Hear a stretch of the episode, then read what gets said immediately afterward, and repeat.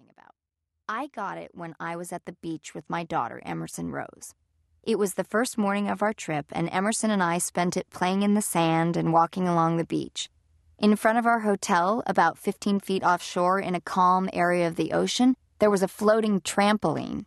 Pretty cool, huh? I'd never seen that before. It looked like it was intended to be fun, but was it something I really wanted to do? Not so much. Wading in the ocean was just fine with me. But I am a mother now, and I could see that Emerson was afraid but curious. As a single mom, I find myself in this situation a lot. There's some adventure that doesn't appeal to me, but there's no one I can turn to and say, Your turn, honey, take our daughter on the trampoline. Same thing when there's a spider on the wall above the bed. That eight legged intruder's gotta go, and it's all me. So, we swam out to the trampoline and bounced around for a while, and then Emerson wanted to jump off, but she was scared. So I said, Oh, sure, let's do it. It'll be fun, really fun. I'll go first. Now, you and I both know that I did not want to jump off that trampoline, but I don't want to teach that to her. I don't want to project my overblown, imaginative worries onto her wide eyed, innocent hope. The thing about this floating trampoline is that it wasn't very bouncy, and what little bounce it had was weird and off kilter, so you couldn't really plan your trajectory. But my daughter was waiting and watching, so what could I do? I flew off the trampoline into a huge belly flop. Belly flop looks funny. It even sounds funny. But I'm here to say it's not funny. My stomach, my arms, my legs, all my skin burned. I was instantly red and tender all over, but I didn't want Emerson to see that I was in serious pain. That wasn't the lesson I wanted to teach. I knew she could do it, and I knew that she would be fine. So I popped my head out of the water and said, That was fun! Give it a try! She jumped straight off, loved it, of course, and did it again and again and again. When we got back to the beach, I saw that I had a long cut on my leg from the water. Emerson noticed the blood, and I shrugged it off with some stupid excuse. I was in agony, but I didn't want to cry in front of Emerson. Instead, I got a rum infused coconut beverage from the guy walking down the beach, and I subtly iced my wound. Now I look at that scar on my leg and I wonder if I did the right thing. Should I have let Emerson know that I was hurt? Should I have called over a preferably cute lifeguard for some first aid? Why didn't I do that? Why did I hide the truth about what was going on with me? Did I do it for her or for me? Was I trying to be cool or tough? There's an emotional experience embedded in that scar. There's a lesson locked in. In my scrapbook from 1999, there's a fortune cookie fortune that says, Your luck has been completely changed today. But you don't change in a day. You learn things when life presents you with an opportunity and you're ready to receive it. When Desperate Housewives came along, I was like many actresses in Hollywood, a big has been. I've made no secret of that. I never expected to get a second chance, and though I must have saved that fortune in hope that everything actually could change overnight.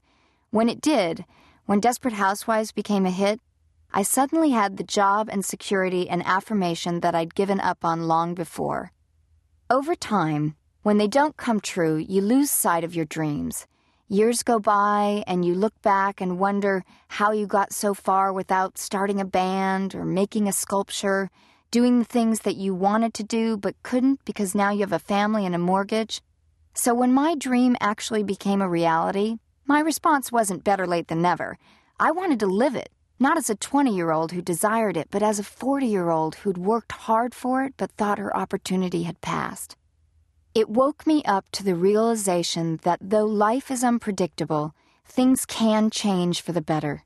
Dreams we thought were long past can still come true, and that we increase our chances of that happening by believing that we are deserving of golden brown buttered toast and success and happiness.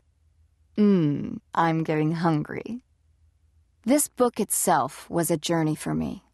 Writing it forced me to face my self doubts and fears, the same kind of struggles that this book contemplates. I kept thinking, I need to read this book. In fact, I'll probably be the first one to buy a copy because then A, I'll know at least one copy sold, and B, I really will be able to remind myself of the lessons I've learned every once in a while. I wrote most of it sitting on the floor of my living room. I like the floor. There's no place to fall. My hope is that you'll listen to it maybe with a glass of wine and you'll laugh a little and feel a little inspired. I'm done making silent self sacrifices. I'm done hiding the truth. You'll see that if I can have these feelings and work through them, then you can too.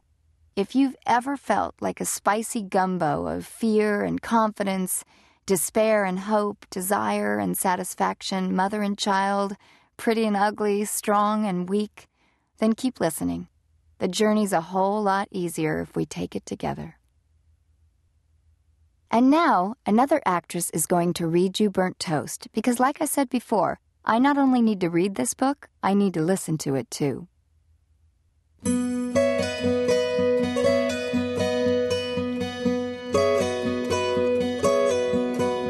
Chickening out. Imagine this. It's a sunny Sunday, and you're meeting some friends for a picnic at a lovely spot that's mere minutes from your home. Hey, it's a fantasy. We might as well make it convenient. You're in a great mood, and you even brought a yummy gourmet lunch that someone else prepared. Again, fantasy. When you arrive at your idyllic, balmy destination, it turns out there's a lake with an outcropping of rock jutting out over it to form a natural high dive. It's high enough to be scary, but low enough to be safe. There are screams of joy as an endless line of people jump off. Okay, now, here's where I want you to drop the fantasy and consider the situation as if it were real. The question is Are you the kind of person who climbs right up, takes in the view for a fraction of a second, then plunges off the edge without a second thought? Or do you stand there trying to get your guts up to jump, and after a few minutes decide it's too scary and climb back down, admitting defeat? Are you the daredevil or the wimp? The good news, I hope, is that I'm not here to talk about how brave the first person is and how the second person is a pluckless chicken who should learn to face the world with guts and determination. No, the way I see it is if you're either of these people, you're lucky. You know what makes you happy. You know your limits, and that's that. But some of us are stuck in the middle, making life a whole lot more complicated than that. I'm the one who found myself standing frozen at the top of a 25 foot high rock platform looking down at a placid Sedona lake. I'm the one who stood there, not for 10 minutes, not for half an hour. I stood there for over an hour trying to convince myself to jump. After a good hour and 15 minutes, I finally jumped off that stupid rock. By then, I was so tired of arguing with myself that I was ready to kill myself anyway, so what harm could it possibly do? When I surfaced, there was some biker guy by the edge of the lake clapping for me. He said, That's the longest I've seen anyone stand up there looking and still jump. That's me. I may be scared and conflicted about something, but I go through with it. And for what? Was it fun? Are you kidding me? It wasn't even close to fun. All I gained from my jump was the right to tell myself that I hadn't given up. I'd passed another self imposed test. Yay, me. It's part of my everyday life that top of a cliff fear, hyperanalysis, internal conflict. That circular contemplation of how I feel, who I am, and who I want to be that keeps me paralyzed on cliff tops for ridiculously long periods of time. I've always doubted my abilities and had trouble acknowledging my own success. Take a bet I once made regarding a limousine. If you think I stood on that cliff for a long time, let me tell you, the limo thing went on for years. It started when I first moved to Los Angeles. I was living in North Hollywood. My next door neighbor, I'll call him Ned, I don't want anyone out there to think I'm the kind of friend who reveals personal details. So, to protect the innocent who knew me then when they didn't have to worry about tabloids, and the not so innocent who know me now, I've changed names throughout this book.